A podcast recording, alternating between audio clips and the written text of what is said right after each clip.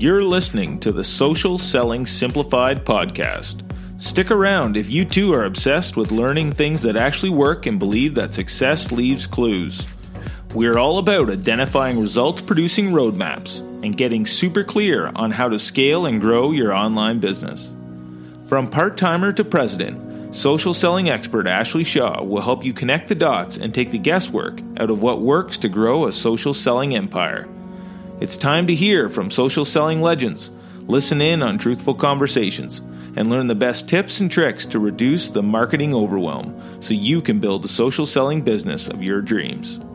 If you're ready to go all in, no holding back, and build the business you've always wanted, you're in the right place. Here's your host, educator, social selling guru, and fitness industry OG, Ashley Shaw. Welcome to Social Selling Simplified. I'm your host, Ashley Shaw, and we are going to be talking about leading well even when it freaks the heck out of you. So, this is a topic that has come up many, many times in business boot camp. People are really constantly mentioning that they have a fear of leadership or leading a team is is mentioned as something that really scares a lot of people out there. And if you are in a direct selling business or if you're in any kind of sales environment, usually there is a component of having to lead a team. And where my story in leading a team really begins is probably about 15 years ago when I started in the health and fitness industry in a leadership role. Now, I'd been in the health and fitness industry before that, but it was a little bit different when I was in a leadership role. Those days when I was leading a team in the beginning, it was very different than how I left the industry and what that looked like. I think in the beginning, when I was, you know, this was a very new thing for me. I had never really been in a leadership role before. I often would lead by hoping that people would just follow my example. So when it came to selling things and being in that fitness environment, a lot of it really revolved around me staying late and me doing the extra things to show the team that they could depend on me and to really, I guess, kind of lead by example. And I think we hear that a lot. And I think that that is something that if you talk about leadership, it's often just thought, just do what you expect people to do and people will follow. but I think probably most of us know by trying that method is that that is not the end all be all of getting people to do what you want them to do. We may start there and it may garner some results, but ultimately it is definitely not the only thing that you can be doing to lead a team, especially when it's a virtual team, because it's not like they are seeing you maybe put in all the hours and those sort of things. Like it's more so you're sharing that you're doing that or your results are kind of standing out for themselves. But in that case, too, I think people can sometimes get their back up a little bit like, oh, well, like you just have it easier. You have more friends online or that sort of idea. So that method alone of just walking the talk does not always work by itself. Then I want to move up to, you know, about 10 years into my career and what leadership looked like then. At this point, I learned a lot of what not to do. and I was on a team that, uh, the best way to just put this is like it was all masculine energy and it was very much about, you know, everyone was like, you know, hung their hat up on the fact, you know, we won and we want to look good. And like it was leading with that sort of ego. And it felt very uncomfortable for me at first. But then I think I just kind of fell into it like, well, if this is what, you know, these guys have done to get to this level in the company, I guess that's what I also should be doing. So there were a lot of things that when I think back to that time of leadership in my life, it's a little bit of me not trusting my gut as much and looking at the people around me for what are they doing and how are they getting results. And I'm just going to emulate them. So, this leadership through emulation, just watching what other people are doing and then trying to do it for yourself. And what that often led to a lot of the times was feeling a little bit like maybe a hypocrite. And maybe I think this was more after reflecting on this experience, like not during, because, know, when you look around the room and all the leaders in the room are leading in the same way and you're just kind of following what they're doing, it's like, okay, well, this is what everyone is doing.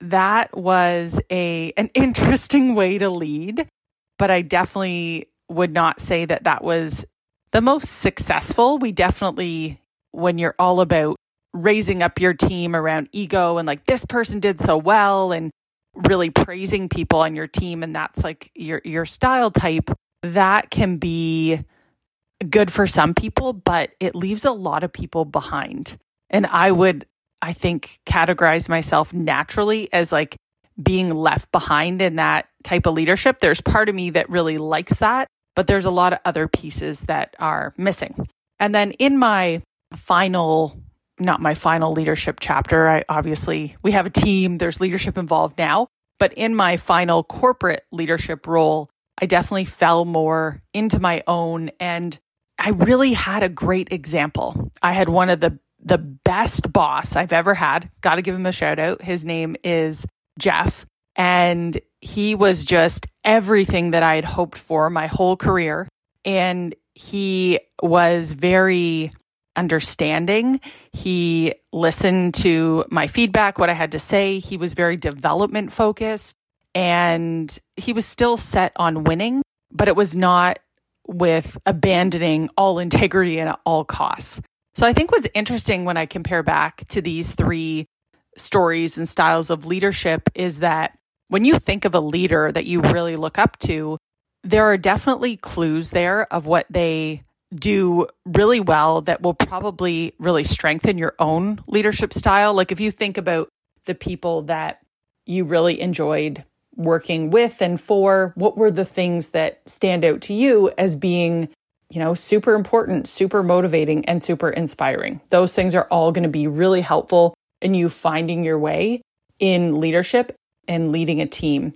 And I think one of the most influential books I read was by John Maxwell. Now, I have to say, any of John Maxwell's books around leadership are gold. Like when I first came across his books, it just blew me away that there was somebody that broke down leadership in this way and that there were actually laws of leadership that you could lean on and that would make a big difference in your team. And I remember talking about this example of the All Blacks, which is a team in New Zealand. Now, don't quote me on this. I'm going to say rugby, but I just remember hearing about their track record of how often they won and what the culture looked like on that team, like what everyone was wearing. Like you wouldn't have gone out on the field in not the right jersey. Like that just wouldn't happen. That was not the culture.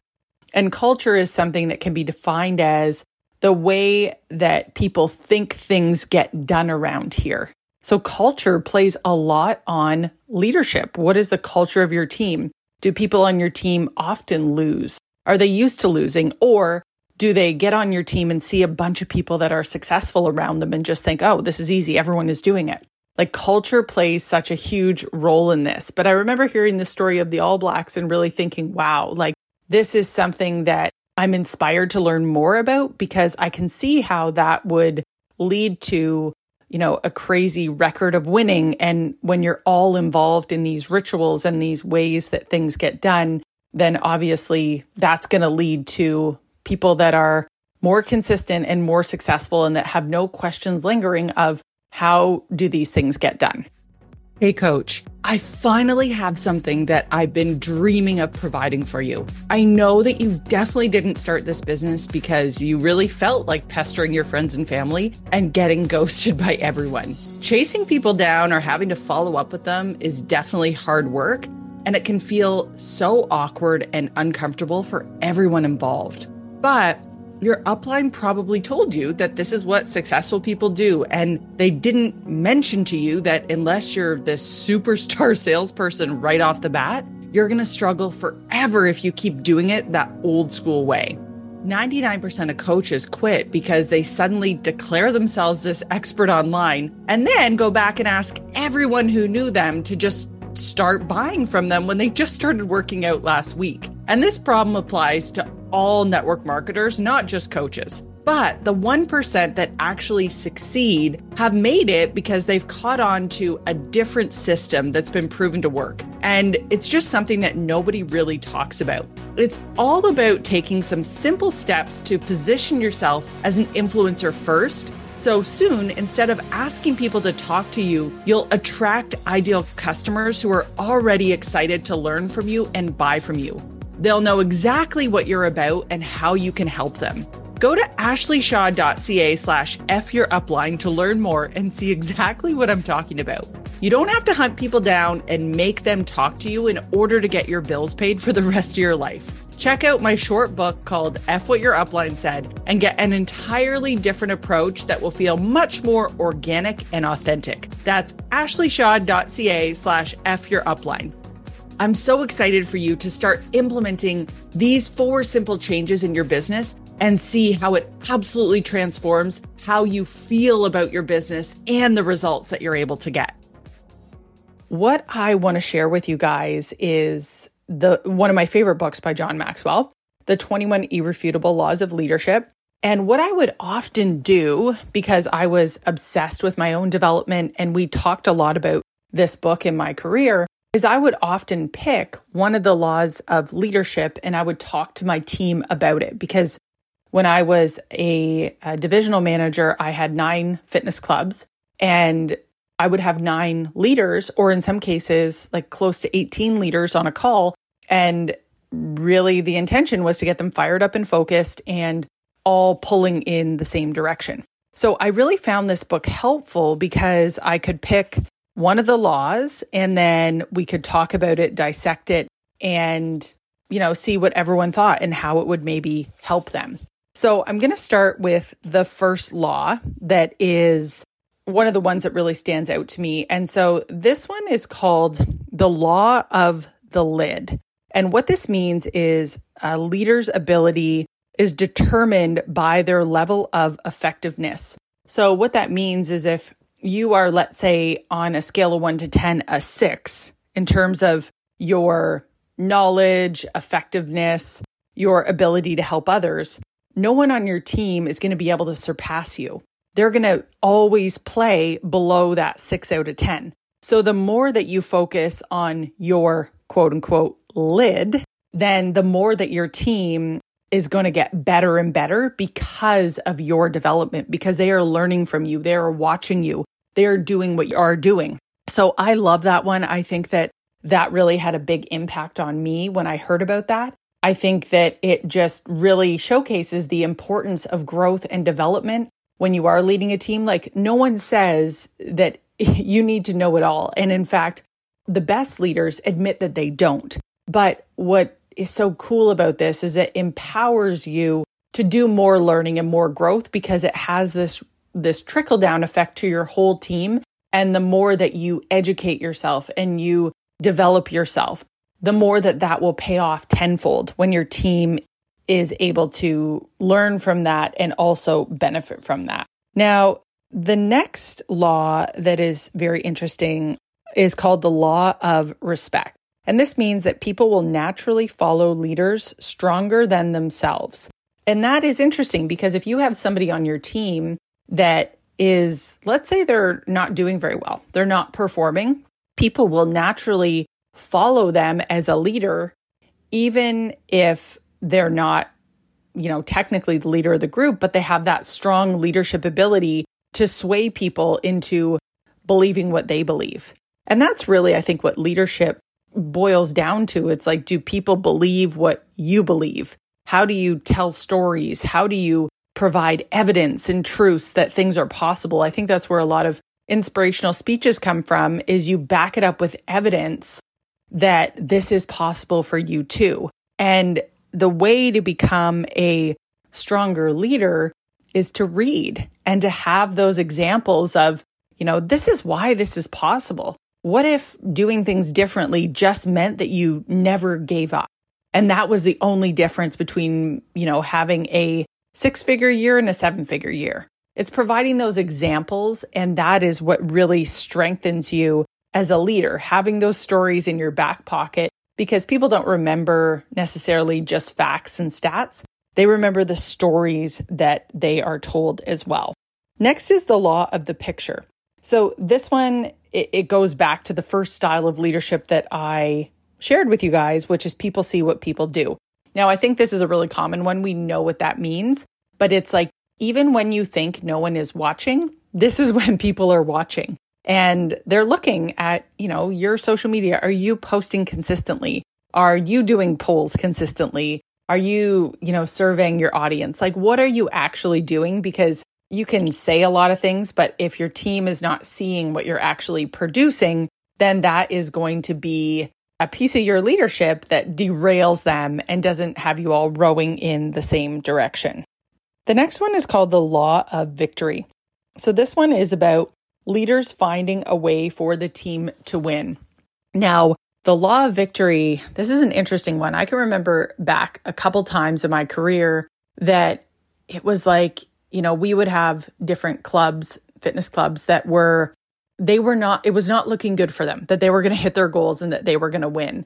And so this law, the law of victory, it was like going to the club and working with them all day and seeing what kind of damage we could do. It would be getting on the phone with them and taking tours when people came in and really like fighting alongside them to help them win.